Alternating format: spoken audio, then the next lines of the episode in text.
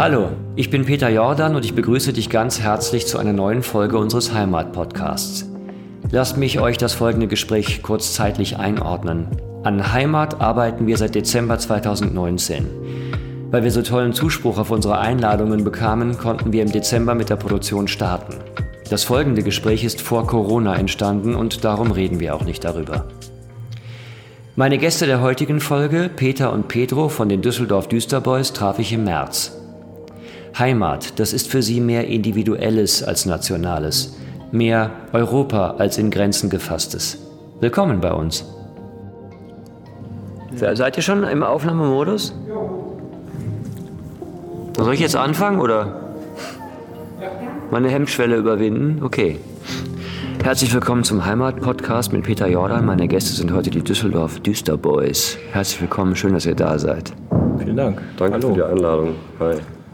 Peter und Pedro. Genau, andersrum. Das kann man jetzt Ja, nicht Pedro sehen, und Peter, man genau. kann es nicht sehen, Ja. aber ich habe es aber so gemeint. Du wohnst in, äh, in Berlin. Ja, ich wohne in Du bist Berlin. jetzt extra für heute hierher gekommen. Ich bin hierher gekommen, weil wir es ja in Düsseldorf aufnehmen wollen im Schauspielhaus und um euch zu treffen natürlich. Wir gehen immer davon aus, dass wir es den Gästen angenehm machen wollen, also dass sie nicht so einen weiten Weg haben. Ihr kommt ja aus Essen. Ja, richtig. Ja. Und die Frage ist total dämlich, ich schäme mich auch und die ist so oft gestellt worden, aber warum der Name Düsseldorf Düsterboys? Ich habe den geträumt vor Jahren. Also ja, ist mir im äh, Traum. Ein guter Freund hat den, äh, hat den mir im Traum eingeflüstert. Und äh, dann lag der, lag der sehr lange in meinem Kopf rum. Und dann äh, haben Peter und ich äh, wieder angefangen, Musik zu machen. Und dann gab es diesen Namen. Ihr macht schon sehr lange zusammen, ne? Ich habe was gelesen von entweder es ist vor 14 Jahren passiert oder mit 14 habt ihr euch getroffen. Oder? Das ist mittlerweile das Gleiche. Ja, Verstehe. Ja. Und Sie dürfen jetzt raten, wie alt die Herren sind. Nein, okay, verstehe.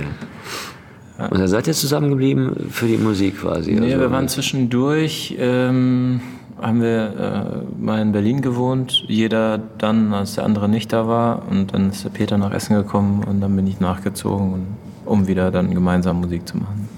Ich höre es ja oft, dass Leute in die Heimat zurückgehen.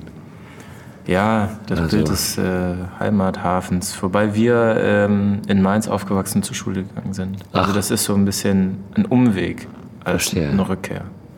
Mit wie vielen Jahren kamt ihr nach Essen? Wie alt waren wir da? Ich mit ähm, 21 oder so. Ach so, doch, recht spät. Ja. Ja. Da sprecht ihr ja auch Mensa platt, wenn man so will, wenn man das wo- wollen würde. Können wir. Bisschen, ah, Man okay. kann, wenn man will. ja. Ich habe da mal gearbeitet zur Karnevalszeit. Okay. Ein Stück inszeniert. Dann- Fastnacht. Ja, genau. Genau. Ich, äh, kenne mich damit nicht so aus. Ich komme aus Dortmund. Mhm. Berlin ist ja eh die Stadt äh, ohne Bier und ohne Fußballverein, aber das wissen wir ja alle. Muss mich drauf rumtrampeln, ist trotzdem ja ganz interessant. Aber warum seid ihr wieder weg?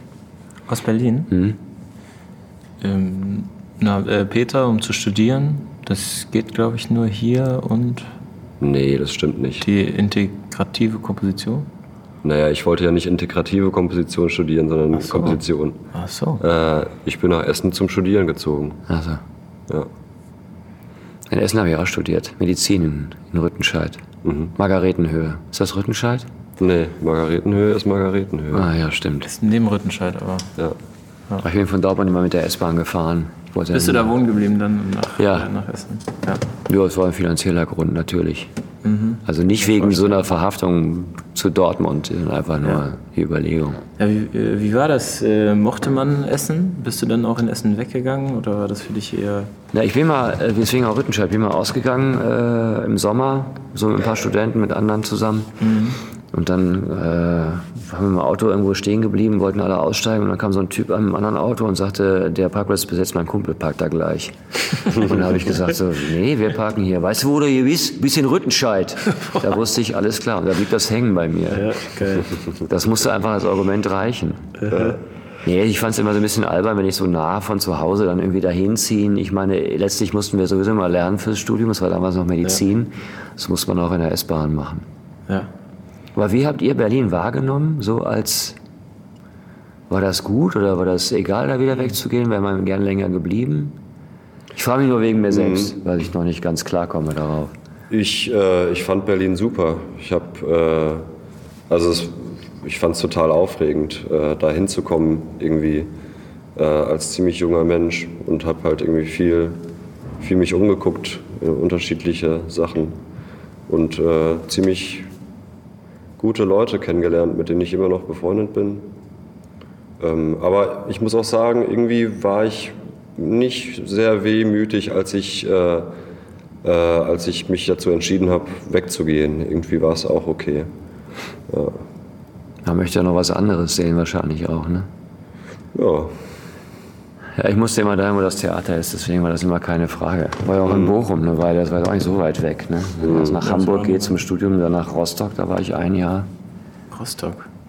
Ja, 94, kurz nach der Wende. Man muss sich dann immer die Heimat so zurechtbasteln, den Supermarkt suchen, die Laufstrecke, was auch immer man vorhat, ne? die Kneipe, wo man das Bier holt. War das in Rostock, wo wir dieses Fisch oder ihr dieses Fischbrötchen Mhm. gegessen habt? Das war, das war cool. Das war irgendwie am Hafen in so einem Haus, was mal als Stasi-Gebäude benutzt wurde, glaube ich. Und da war so eine Art Bar.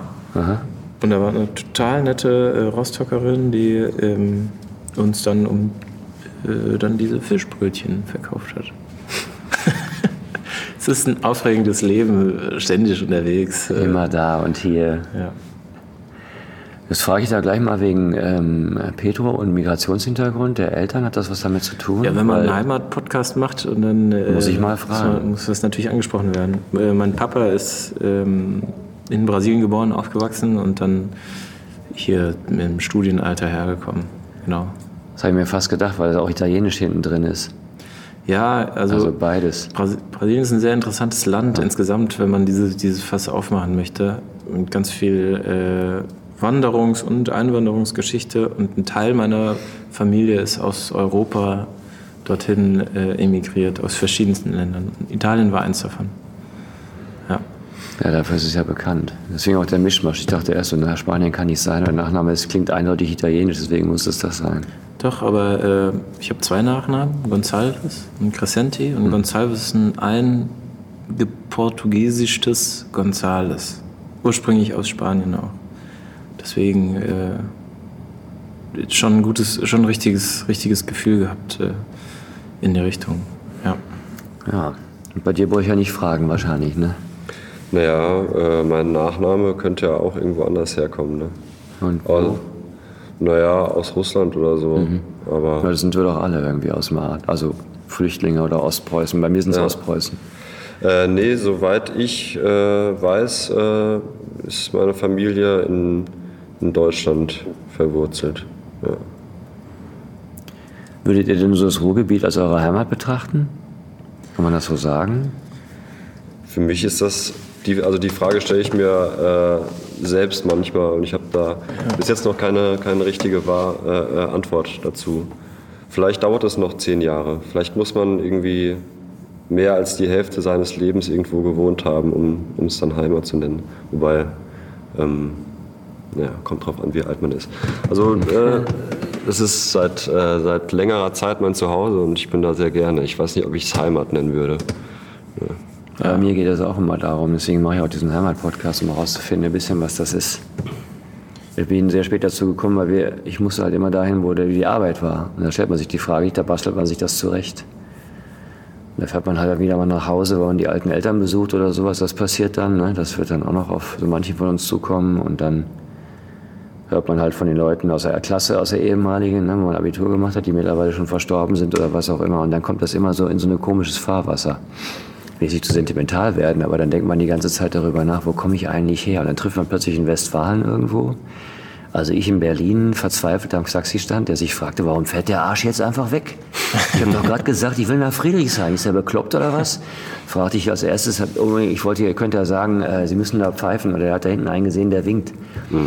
Aber ich habe nur gefragt, sind Sie aus Westfalen? Und er, ja und? Ich so, nee, ich frage nur. Das könnte irgendwie zu Missverständnissen führen hier. Und dann, äh, Sie müssen nicht nur denken, er ist ein Arsch, das ist ja typisch für uns. Sie müssen es dann auch sagen, dann kommen Sie hier gut an. Ah, so, du Arsch! Und dann blieb der stehen und dann irgendwie hier. Und dann ging es aber auch. Also, Ja. es ist dann, äh, Ja, zufälligerweise war mein Papa gestern äh, im Ruhrgebiet und wir waren zusammen ein, Bierchen trinken. Da haben wir auch über den, über den äh, Begriff geredet. Ähm, und das genau das, was du ansprichst, hat auch er gemeint, dass ähm, er findet, dass es an verschiedenen Orten verschiedene Codes gibt, Verhaltenscodes oder äh, äh, irgendwie so ganz strukturelle Abläufe beim Bezahlen im Café oder beim Bestellen, gebe ich Trinkgeld oder nicht. Und das, dass er gemerkt hat, als er, wir haben zwischendurch woanders gelebt, in einem anderen Land. Ähm, ja, Mainz hast du gesagt. Mainz, genau. Ja. anderen Land. ja, es fühlt sich manchmal so an, ja, ja, das ist so. Nee, aber die sind äh, nach Italien zwischendurch, nachdem ich Abi gemacht habe. Und da äh, merkt man, dass es da so dass man da dann unsicher wird, wie man sich verhält. Also bei mir ist es immer diese Trinkgeldfrage. Ja. Genau, und er hat gesagt, dass das Heimat äh, eben in diesem praktischen Sinne ist äh, ein Ort, an dem ich weiß, wie viel Trinkgeld ich gebe. Nicht als, schlecht. als Beispiel so. Das merke ich mir. Das stimmt äh, auch. Ja, wir hatten, also wir hatten beide auch so unsere kleinen Momente der Panik, äh, weil Heimat schon ein ziemlich äh, weitläufiger und sehr komplexer Begriff auch ist. Ne? Also so ähm, eigentlich ein Begriff, der sehr viel in der, äh, im, im, Rechtspopulismus benutzt und instrumentali instrumentalisiert wird. NPD, die Heimatpartei, mhm. äh, NSU, der Thüringer Heimatschutz. Ähm, Musik ist auch immer gleich, wenn du sagst, äh, geht um Heimat, lässt Musiker ein, dann fragen sie gleich nach mit Schlagersängern oder Folkmusiker oder sowas. Und genau, ja. Aber deswegen machen wir das auch. Das ist ein total wichtiger Punkt. Also erstmal interessiert mich natürlich eure Heimat, dann was es für einen persönlich ist. Es kann ein einzelner Mensch sein. Für manche ist es eine Grabstätte, ja. wo sie mal hinpilgern, ist ihre Heimat. Oder die haben von jemandem, den sie geliebt haben, der gestorben ist, nur ein, äh, irgendein ein Gegenstand, der ist dann deren Heimat, halten sie dran fest. Bei Kindern ist es der Mikrokosmos. Mhm. Die wollen Mama und Papa, egal wo die sind. Es ist wirklich sehr weitläufig, auch in der Kunst sehr weitläufig. Deswegen versuchen wir auch mit verschiedenen Leuten zu sprechen, die das, manche sehen das ja ihre Galerie, klar. Manche ja. sagen auch, was ist deine Heimat? Ich. Aber es geht eben ja, darum, total legitim. Das, da würde ich sagen, das ist doch ein schöner, äh, also das ist auf jeden Fall so ein positiver Begriff von, äh, von Heimat, der jetzt nicht irgendwie versucht, künstlich ähm, ein Wir herzustellen, wozu es natürlich auch immer ein, ein die anderen gibt und so. Das, äh, aber man muss sich schon irgendwie bewusst sein, dass das ein, äh, ein Begriff ist, der in gewissen Zusammenhängen und zwar in sehr äh, öffentlich wirksamen Zusammenhängen sehr ausschließend ist. Ja. Gerade heutzutage. Und eben äh, missbraucht wird. Deswegen ist es ja. wichtig, dass man vielleicht mal ich weiß nicht wie, ich weiß nicht, ob dieser Podcast das Welt, die Welt verändert, aber wenn wir, ich muss, ich persönlich musste irgendwas tun. Ich dachte, man kann es jetzt so laufen lassen und ich kann mich als Schauspieler wahnsinnig schlecht positionieren. Das liegt daran, weil ich A, keine Ahnung habe, B, bin ich feige, geldgeil und ich friere leicht. Das heißt, ich kann nicht mich hinstellen und sagen, ey, mit einem Plakat in der Hand. In der Dortmunder Innenstadt ist immer eine Frau mit so einem Plakat und die geht immer samstags hin, wenn die ganzen Holländer kommen. Das ist wirklich schlimm ist. Ich bin schon beim Diskriminieren, ich weiß, aber wenn die dann dahin strömen über Westen Hellwig und irgendwie einkaufen, was Zeug hält, steht die in der Mitte und hat ein Plakat in der Hand, da steht drauf, Jesus rettet. Und du denkst natürlich erst, die ist bekloppt, aber andererseits habe ich immer das Gefühl, naja, sie macht mehr als ich, weil sie stellt sich dahin mit dem Plakat in die Kälte, hält das hoch, wird angerempelt. Die Leute irgendwie machen sich auch auf Holländisch äh, lustig über sie. Aber, aber zumindest stellt sie sich dahin und vertritt irgendeine Überzeugung. Mhm. Und ich sage, okay, gut, was kann ich denn tun? Vielleicht kann ich mir Leute einladen oder versuchen, mit Leuten ins Gespräch zu kommen. Und vielleicht komme ich auch durch euch oder durch alle, die, die mal kommen, auf eine andere Idee. Und das ist ja. auch der Unterschied zu Journalisten. Ja. Die sind informiert, die haben auf alles eine Antwort. Politiker auch. Also vielleicht komme ich ja noch mal in die Ehre, ich habe keine Ahnung. Ich habe keine Antwort. Ja. Aber ich denke, aber ich glaube, die fassen. anderen auch nicht so. Die müssen eine Antwort haben quasi. Aber ob das wirklich heißt, dass sie eine Antwort haben, äh, weiß ich auch nicht. Ich glaube, so Teil des, der Bewusstwerdung ist auch, sich darüber bewusst zu werden, dass alle anderen auch keine Ahnung und keine, äh, keinen Plan haben. Dann hätten wir ja zumindest was gemeinsam. Ja, ja, Wenn man Fall. sich darüber klar werden würde, dann wäre es auch einfacher. Ne? Dass ja. das eben mal diese Ausgrenzung, dass die aufhört. Der Begriff ist halt total besetzt, das stimmt. Also, es gibt ja auch überall Heimatvereine. Da, da denkt mhm. auch jeder sofort an irgendwie irgendwas Rechtsradikales oder irgendwas Schlimmes mit so Wappen und so. Ja. Ich meine, die vertriebenen Vereine, die reden ja auch nur darum, davon, dass sie ihre Heimat verloren haben. Die sind da ja halt aufgewachsen, das kann man ihnen auch nicht vorwerfen. Das ist mein Problem als Schauspieler.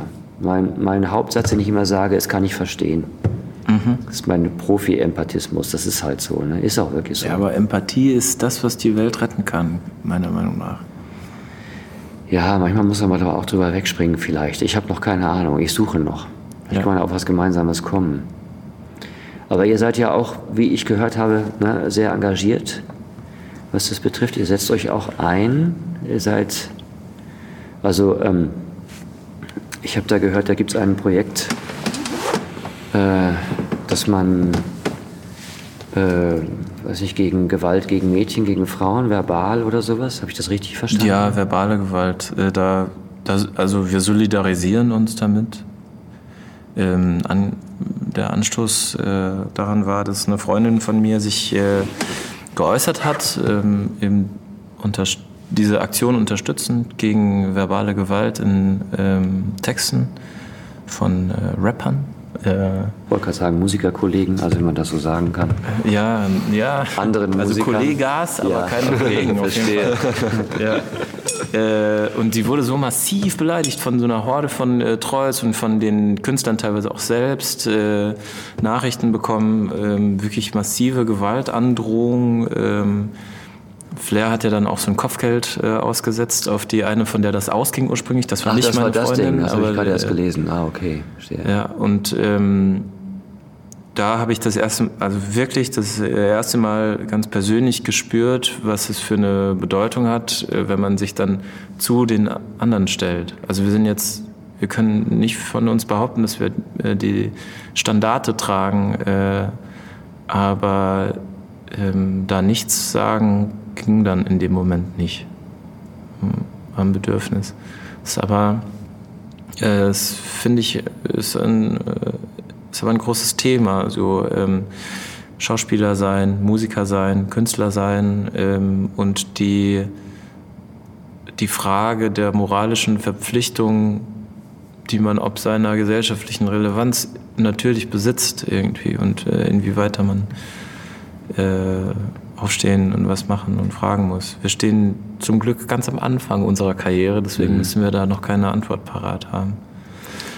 Naja, arbeitet aber langsam an einer Antwort, das ist ja gut. Hauptsache, man arbeitet überhaupt an einer, nicht zu überstürzen. Ja, genau. Also Ich finde es auch schwer. Es gibt oft diese Strohfeuersachen auch dann in so einer Reaktion, die dann auch nichts bringen. Rennen alle raus, schreien irgendwas, wissen gar nicht, was sie da schreien. Ich kann das auch nicht, deswegen versuche ich ja auf die Spur zu kommen, was das heißt, was man machen kann. Also es gibt natürlich ein paar Sachen, zu denen man äh, sich klar positionieren kann. Ähm, was dann aber manchmal auch durch, ähm, durch ein äh, Echo auch einfach verpuffen kann, wenn das nur, wenn man, äh, wenn das nur miteinander stattfindet. Also äh, die Hoffnung ist ja, dass auch dieser Podcast, äh, den, den ihr macht, Leute erreicht, die ähm, negativen Begriff oder, sage ich mal, toxischen oder schädlichen Begriff von, von Heimat haben. Vielleicht äh, darüber nachdenken, vielleicht Bücher lesen wie äh, äh, Eure Heimat ist unser Albtraum. Das kann ich nur empfehlen. Das sind äh, äh, Erzählungen oder Essays, die äh, eigene Erfahrungen von überwiegend Menschen mit Migrationserfahrung. Ähm, wie habe ich den Satz angefangen? Mit welchem Verb muss ich das beendet? Zeigt, vorweist, zum Lesen gibt. Ähm, dass, dass man da halt eben verschiedene Leute hört und äh, anfängt, vielleicht äh, über eine toxische Einstellung nachzudenken. Sich ihr bewusst zu werden, ist der erste Schritt. Ja, vor allen Dingen das Problem ist auch die Unwissenheit. Wenn man von vornherein was Leute ausgrenzt und Informationen ausgrenzt, auch über andere Menschen, über andere Staaten und gar nicht weiß, wie das ist und das gleich von vornherein abtut, dann weiß man auch gar nicht, was man verpasst. Auch, auch ein Ding, was wichtig ist. Und da braucht man Informationen. Sich mit Syrern mal zu unterhalten, warum die das hier scheiße finden, kann wirklich sehr interessant sein. Oder gut. Oder gut. Und was? Also ein differenziertes äh, Gespräch ist, glaube ich, wichtig. Also bei so einem Gespräch wird, äh, glaube ich, wird niemals ein Ja oder ein Nein rauskommen, aber dass man sich ähm, in diese Grauzone begibt und Ambiguitäten aushält, ähm, das ist sicher was total Wichtiges, was man in dem Zusammenhang machen kann. Ja, das das ist so die weg? grundsätzliche Frage, ob es äh, ob's auch, also auch beim Begriff Heimat, ob der zu sehr besetzt ist, dass man ihn noch umdeuten kann oder ob man, ob es das wert ist, Also, ähm, weißt du, was ich meine? Ja. Dass man irgendwie, äh, ja, Aber es ist doch, manche Dinge machen es so einfach. Also neulich auch wieder Bericht im Fernsehen gesehen, so ein Typ kam weinend aus dem Stadion, schwarz-gelber Schal, war so am Heulen und dann irgendwie haben sie ihn auch gefragt, äh, was ist denn? Ach Kacke, ich verstehe das alles nicht. Borussia ist meine Heimat. und dann, da denkt man sofort lustig, ist okay, kann auch im aktuellen Sportstudio gesendet werden. Da geht keiner was Böses, ist alles immer sofort in Ordnung. Also mittlerweile gibt es auch andere Ja, Vorgänge in den also Stadien. Aber Man, man kann ja schon erstmal äh, festhalten, dass es da äh, die, über die Geschichte und die Zeit eine Änderung in der Einstellung gegeben hat. Also so äh, die, die Fußball, die Nationalmannschaft oder heutzutage die Mannschaft wird da ja heute häufig gerne als Beispiel für genommen, wie, wie es vielleicht so einen Klimawandel gab. Äh, der Unterschied sich zu 1990 äh, öffentlich für die Nationalmannschaft mit Deutschlandflagge zu zeigen und 2006 oder 2010 oder heute wird sehr groß sein. Also Na, 2003 Sommermärchen, da hatte jeder sich das Ding aufgemalt. Das war überhaupt keine Frage. Schwarz-Rot-Gold. ja, ja, 2006 war der, glaube ich, mit, mit Glinsee, Entschuldigung, ne? ja. Entschuldigung Ich bin angenommen. nicht wirklich so ein Fußballkenner, obwohl ich aus Dortmund komme. Nee, musst du auch nicht. Ich weiß noch, wie ich mit du Joachim. Kroll 1995 im Stadion war. Wir haben am Theater in Bochum zusammengespielt. Der hat mich zum Derby eingeladen, Schalke gegen Dortmund. Mhm. Da war gerade Andi Möller gewechselt von Schalke nach Dortmund. Boah. Das, ich glaube, dafür seid ihr zu jung. Nee, Nee, das wisst ihr noch. ja. Ne? Da schrie die Nordkurve immer an, die Möller ist homosexuell, homosexuell. Ja, das passierte. Und dann schrie die Südkurve aber rüber zu den Schalkern, ihr verdient nur 1600 Mark, 1600 Mark. Und das weiß ich noch. Und da hat mir Jo- Joachim Kroll die Gesangskultur erklärt. Also wie in einer Sekunde 85.000 Menschen ohne abzusprechen, und das sind die Dortmunder wohl die Besten, wie ich gehört habe, einen Schlachtruf entwickeln können. das ist schon auch äh, ne, ne, ein gruseliges Talent, oder? Also Ja, das sieht man jetzt ja. Untergehen in der, in der Masse und so. Äh, also auch das ist irgendwie, das klingt äh, schön, wie du es erzählst, aber auch das ist, finde ich, nicht ganz unproblematisch. Weil das sind irgendwie, das sind genau die gleichen äh, Funktionen äh, und Abläufe, die da stattfinden, die auch, äh, die auch in, äh, in faschistischen ähm, Systemen und Richtig. Ritualen stattfinden. Ich will, genau, also ich finde, Aber muss ihr man geht immer ins so. Stadion aber auch. Beängstigt euch das nicht, wenn ihr das dann so mitkriegt? Ja, vielleicht auch ein bisschen. Also wir sind jetzt keine großen. Das ist eher auch so mal, ähm, das ist ein Spektakel, ins, ins Stadion zu gehen. Also ich gehe, ich war äh, in den letzten zehn Jahren zweimal im Fußballstadion und ich äh, äh, hatte beide Male Spaß, aber nicht, weil ich bei den Fans mitgesungen habe, sondern weil ich äh, das ganze Erlebnis wahrgenommen habe und äh, naja, alle, alle Eindrücke, alle Sounds, die, äh, die Allein akustisch ist Genau. so irre. Und irgendwie, äh, ja, also das ist äh, ein spektakuläres Erlebnis. Ich finde äh, am Fußball diese, diese ähm, Massendynamiken, die oft mit Aggression irgendwie verbunden sind, die finde ich schon wieder, da bin ich vielleicht schon wieder zu, äh, zu sensibel für. Die finde ich irgendwie eher, eher gruselig. Ja. Ja, das ist aber auch ziemlich offen mit der Aggression. Also wie gesagt, ich ging in die Südkurve und da sagte einer zu mir, als wir uns da hinstellen wollten, hier bleibe ich aber nicht stehen.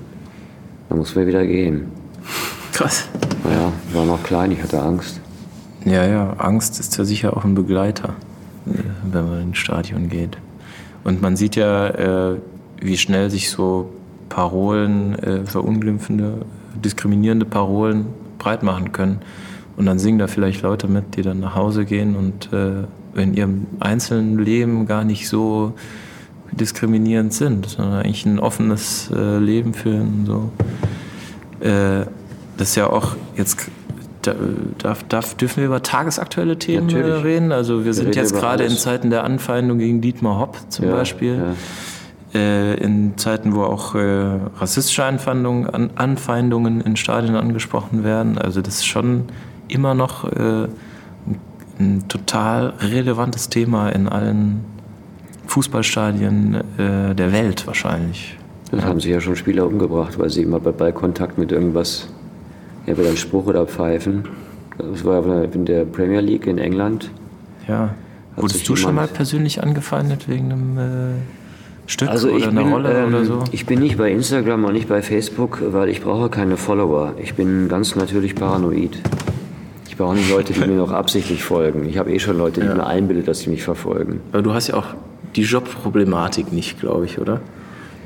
Was meinst du? Das meinst du das? Also deine Karriere steht schon äh, ohne, ähm, ohne dass du ein öffentlich wirksames äh, Bild in den sozialen Medien von ich bin nicht brauchst. ganz sicher, ob man es nicht doch irgendwann mal machen muss, um mit dabei zu sein. Also die Frage ist eben halt, als was du dann irgendwie weitermachen musst, ist, reicht das wirklich aus? Oder muss man, dass man seine Kunst macht? Das Label quasi. Oder muss man irgendwie noch darüber hinausgehen und irgendwie Oder ein Trend Magazin oder- gründen. Gibt es ja. Ja, auch ganz viel. Jetzt irgendwie Barbara Schöneberger und äh, und die haben jetzt eigene Magazine. Finde ich total. Äh, was Ich meine, steht ihr könntet ja auch irgendwie später mal ein. Bier rausgeben oder irgendwie Klamotten. Das kann man sich dann überlegen. Vielleicht, vielleicht ist es nicht Salze. genug bei dem, was man tut.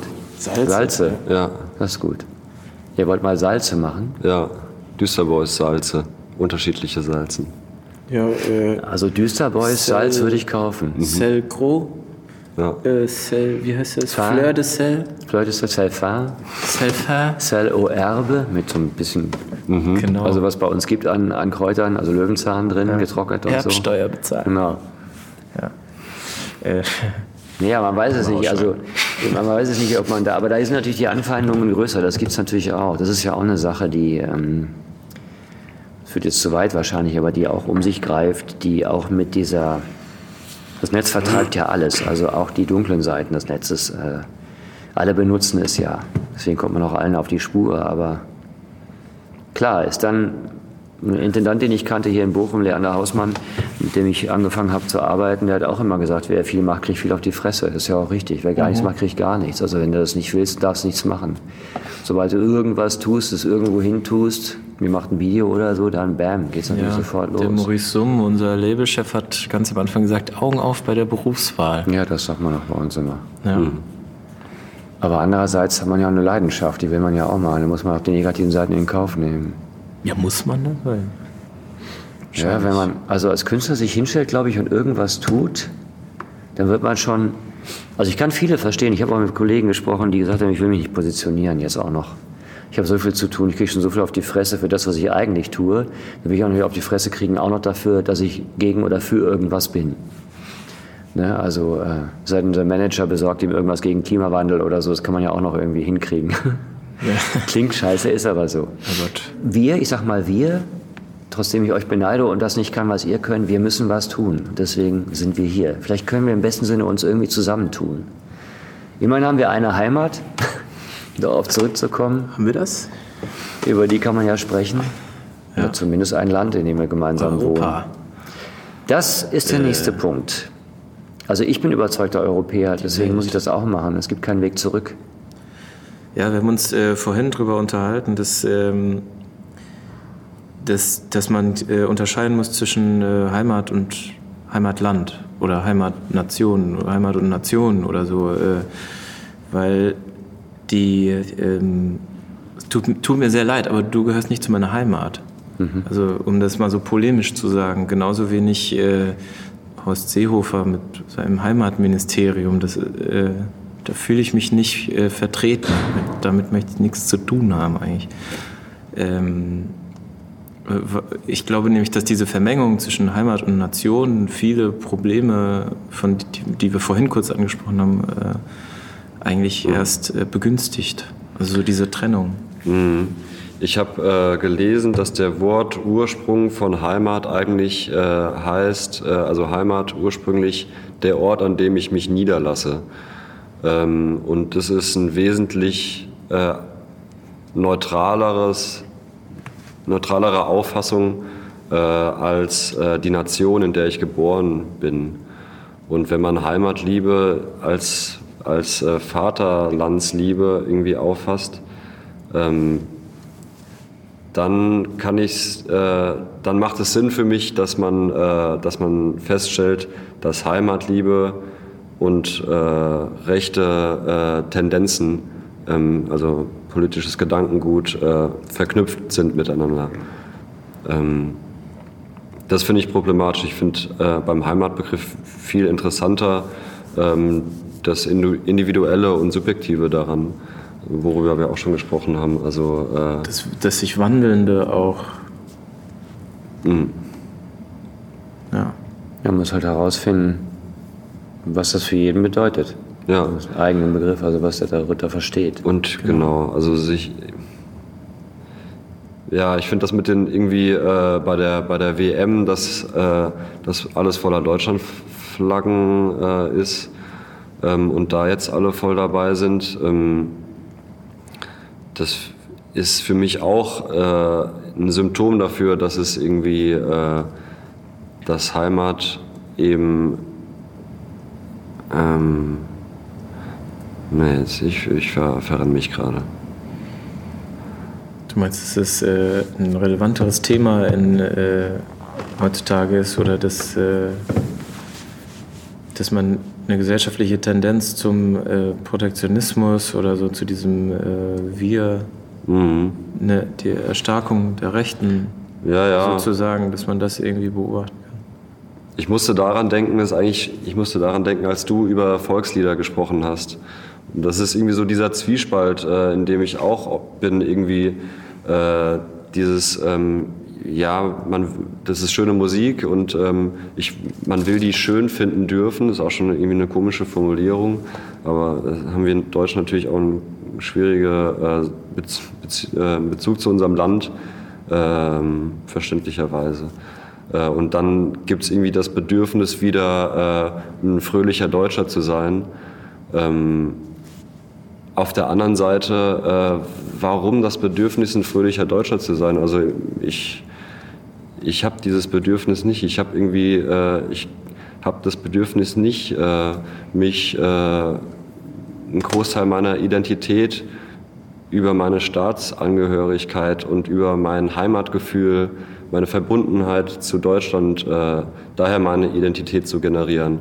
Und das aber bei vielen Menschen äh, so ist heutzutage, dass Heimat so omnipräsent ist als äh, politischer Kampfbegriff. Das finde ich, äh, zeigt einfach, dass es irgendwie so eine, äh, so eine, äh, ähm, eine Entwicklung äh, nach, ich will, ich will nicht Rechtsruck sagen, weil ich finde, äh, das ist ein, ein viel dynamischerer und schleichenderer Prozess, aber dass es eine Entwicklung in, in so eine politische Richtung geht, gibt. Und ähm, Ja, schön Ja. gesagt. weiß ich nicht. Ich habe es versucht. Das ist mir auf jeden Fall äh, wichtig bei diesem ganzen äh, Heimatbegriff. Weil man kann zwar sagen, lass uns über Heimat sprechen, äh, äh, über das, was uns verbindet, aber das ist äh, eben nur vollständig, wenn man auch bedenkt, dass man da über etwas spricht, was äh, uns auch trennt. Aber ich meine, das hast, das ist, hast du dir ja auch schon drüber ist- Gedanken gemacht. Ja, aber es ist ja gut, wenn zumindest jeder sagen kann, was für ihn eine Heimat ist. Ja, ja. Das ist ja schon, was man herausfinden muss. Wenn man jeder da einen Begriff von hat, dann ist man sich da zumindest einig. Es sei denn, jemand sagt, ich habe keine Heimat, dann ist was anderes. Ne? Aber auch dann gibt es äh, Heimat. Andere, die auch keine- Keine Kommunikation ist auch eine Kommunikation, Ja. dieser äh, berühmte, berühmte Satz. Also auch wenn man sagt, ich habe keine Heimat und dann hat man einen Begriff davon, was Heimat ist. Man, hat's, man fühlt, spürt es eben nur nicht. Äh, Aber stark regional verhaftet bei euch ist das nicht unbedingt, dann auch nicht. Ne? Ihr wird das eher woanders Boah, sehen. ich muss äh, schon gestehen, ich, äh, eine, eine ganz äh, eindrückliche Erinnerung bei mir ist, äh, als ich dann das erste Mal aus Mainz weggezogen war nach Berlin und nach äh, drei Monaten zurückgefahren gefahren bin zu meinen Eltern in die Heimat, wie man so schön sagt, irgendwie. Ähm, bin ich aus dem ICE in Frankfurt umgestiegen, in die S-Bahn nach Mainz rein. Und dann saßen da so ein paar Reihässe nebendran, die haben dann direkt vorbei, so auch, gebabbelt. ja, ja. Dann so, was mal, der, Schorsch war halt nicht auf der Arbeit, äh, ich hoffe, der ist nicht krank, gell? Der Schorsch, nee, der hat bestimmt nur blau gemacht und so. Und dann, das hat natürlich was äh, in mir, in mir ausgelöst. Ähm, daher, also wir waren ja beim regionalen Bezug, ich spüre da schon einen regionalen Bezug. Ich ja, merke, Das ist, der Spruch ist ja auch, Heimat ist Sprache. Das ist ganz oft ein ganz wichtiger Punkt. Ich sagte, er war in Interessant. Berlin, ich habe den sofort erkannt und fühlte mich Ja. hingezogen, mit ihm reden zu müssen. Ja. Er meint das nicht so, der hat sie nicht verstanden. Das ist ja wirklich so. Ich bin aber nicht ganz sicher, andererseits, ob Berliner sich überall auch gegenseitig scheiße finden, auch im Ausland, das weiß ich nicht. Ich vermute es mal fast. Ja. Und du hast ja dann auch schon den Berliner Taxifahrer verteidigt, dann, wenn ich die äh, Geschichte deuten. Du wolltest quasi zwischen deinen zwei äh, Heimats äh, vermitteln. Ich habe das Missverständnis erkannt, ehrlich ja. gesagt. Ich glaube, dass da zwei gerade aneinander vorbei sind. So, ne? Mhm. Nur der Taxifahrer, ähm, es kommt darauf an. Also in Berlin, wie gesagt, ich hatte mal einen, äh, mich eingestiegen und habe auch gesagt, irgendwie in Wedding, was wollen Sie denn da? Und habe ich ihn gefragt, wie schwer ist Ihre Frau? Dann sagt er, was geht Sie da denn an? Ich sag, wir hatten angefangen. Dann hat er kurz geschrieben, meinte er, das ist gut, ha, das ist gut, ah, das merke ich mir, ha. Ganze Fahrt über, wie schwer ist Ihre Frau? Er hat ein bisschen länger gebraucht, das zu kapieren, aber und ich habe das schon so gemeint, der schmeißt mich jetzt raus, okay, aber ich drücke noch einen rein und tatsächlich habe ich gar nicht gecheckt, ach so, er hat das als Spruch genommen. Ja. Okay, dann geht's ja. Na, ich bin auch schon mal in Köln in einem Taxi und habe gesagt, ich, zum Bahnhof bitte, Gennisch. Das finde ich nicht witzig. Also, ich habe jetzt sofort gelacht. Komisch. ja, total geil. Ich finde aber interessant, dass viele Geschichten in Taxen stattfinden. Was sagt das über dich aus? Sollen wir ein kleines Psychogramm erstellen? Äh, wer ist Peter Jordan? Oh. Warum die Beschäftigung mit Taxen? Ich glaube, man, man kommt dann immer in eine kleine intime Situation, weil das ist das Auto des Taxifahrers, in dem man Gast ist. Ja. Und dann fühle ich mich immer, ich weiß nicht, wie es euch geht, ich fühle mich da immer so ein bisschen unwohl. Im, Zug, im Bus geht es mir besser, weil dann bin ich so oder in der S-Bahn. Setzt du dich vorne oder hinten rein im Taxi? Äh, hinten, mhm. aus Höflichkeit. Vorne ist zu aufdringlich. Sagt das was aus über mich? Weiß ich nicht. Das Kann ja durchaus sein. Außerdem, was ist äh, die, die, die Taxifahrerin für eine Person in, äh, in, der Gesellschaft? Das ist eine Person, die sich sehr gut auskennt an dem Ort, an dem sie ist. Die Taxifahrerin Jederzeit, hast du mich jetzt gefragt oder der Taxifahrer? Ja, ist ja, ist ja, ist ja egal. Der, es geht ja um mit den dem Unterstrich Taxifahrer. Einfach, äh, ja, so. oder mit oder, oder ohne. Äh, das äh, ist eine Person, die zu jedem Zeitpunkt äh, die Freiheit hat, wohin zu fahren, wo, wo sie oder er möchte. Die der Ausbruch ist quasi im Job mit inbegriffen. Findest du das? Äh nee, ich würde eher sagen, es ist eher ein Diener von dem, der da einsteigt. Das sehe ich eher so. Also für mich sind das Leute, die gar nicht dahin fahren, wo sie hinfahren wollen, sondern da, wo sie müssen. Aber sie könnten.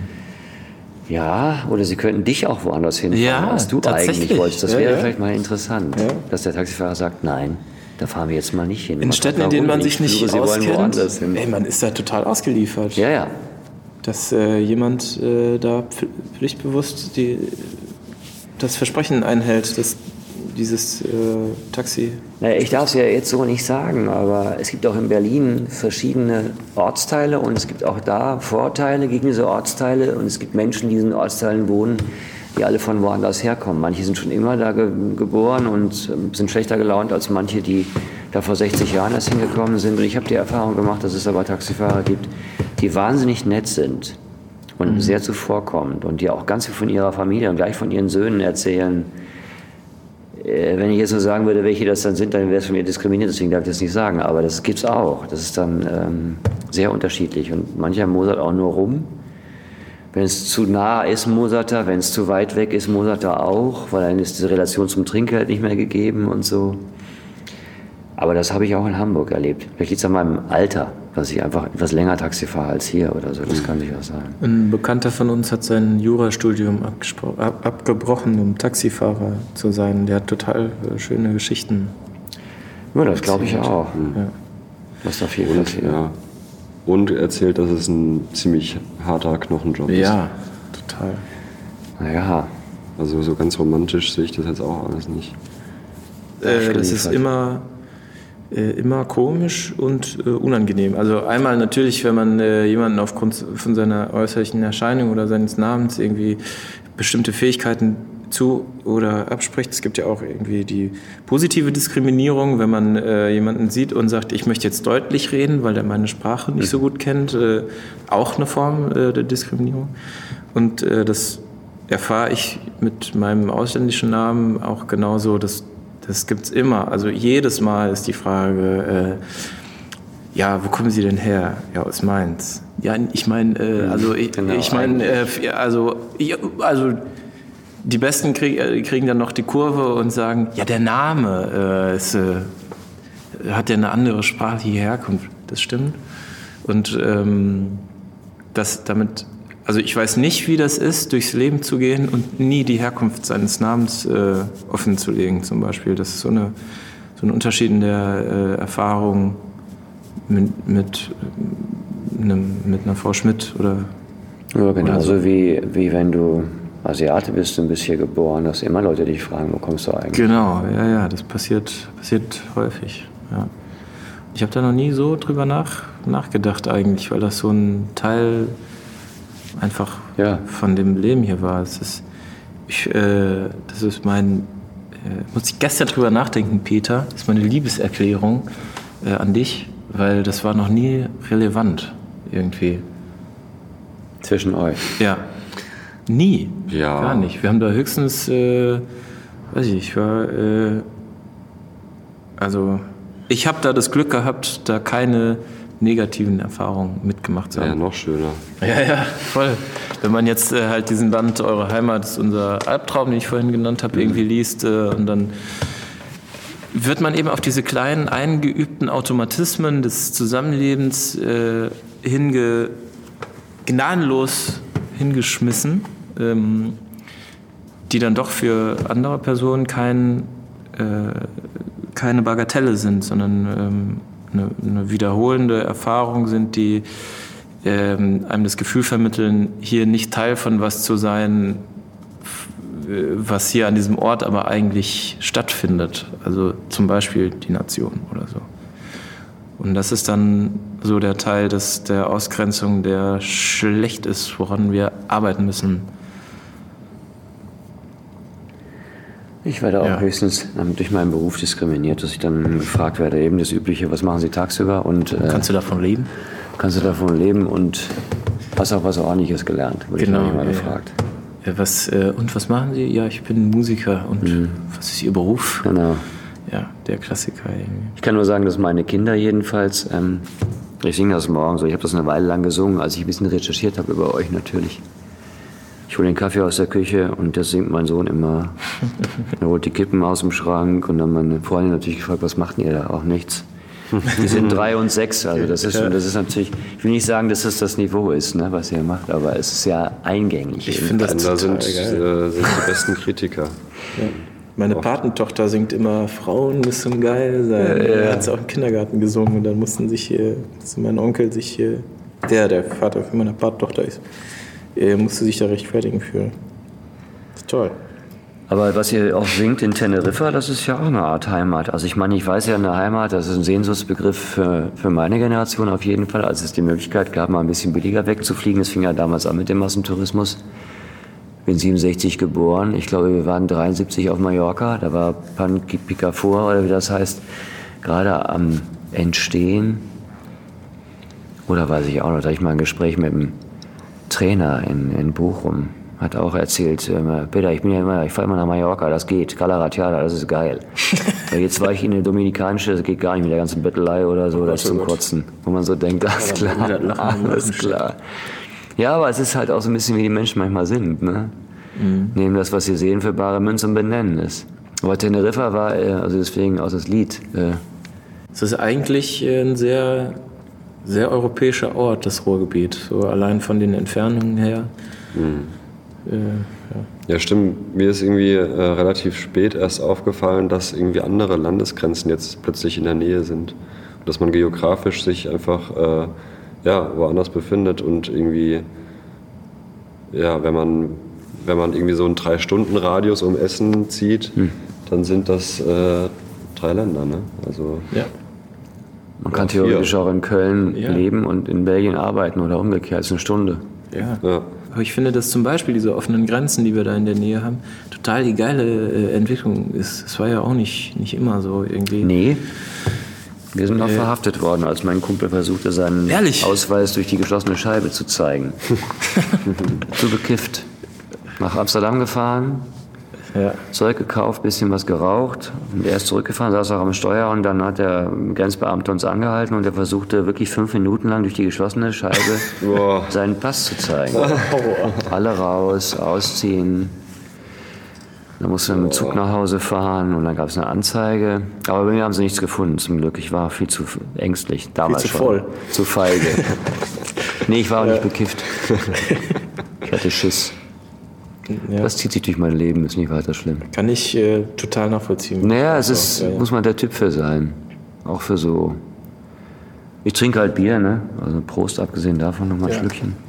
Wir trinken hier gerade für unsere Hörer, wir trinken hier gerade Altbier. Und für meine Eltern, wir tun nur so. Genau. Also das ist, das ist doch was total Schönes irgendwie. Ich würde auch mal gerne so eine ähm, Hospitanz im Europaparlament machen. Ja. Glaube ich, kann man nur empfehlen, mal da hinzugehen und sich Europa, also so die, die äh, Kernschmelze der, äh, des Projekts, des wirklich großmütigen und tollen Projekts Europa, sich das mal aus nächster Nähe anzugucken. Ich, äh, Papa hat das gemacht, äh, tolle Sachen erzählt, ich will das auch.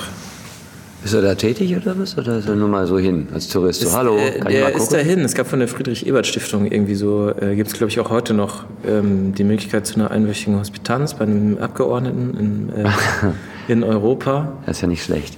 Ja. Er muss nicht Kaffee kochen oder sowas, was ja normalerweise dann immer so Weiß ich ehrlich gesagt nicht. Ne? Aber der meinte, der hat dann da so sitzen können und die, äh, die, die verschiedenen äh, Sprachen in der Synchronisation, die es da gibt, sich Wechseln. anhören. Und dann, das war für ihn so der, der eindrücklichste Moment. So, ey, das, scheiße, das äh, ist echt, das ist real irgendwie so.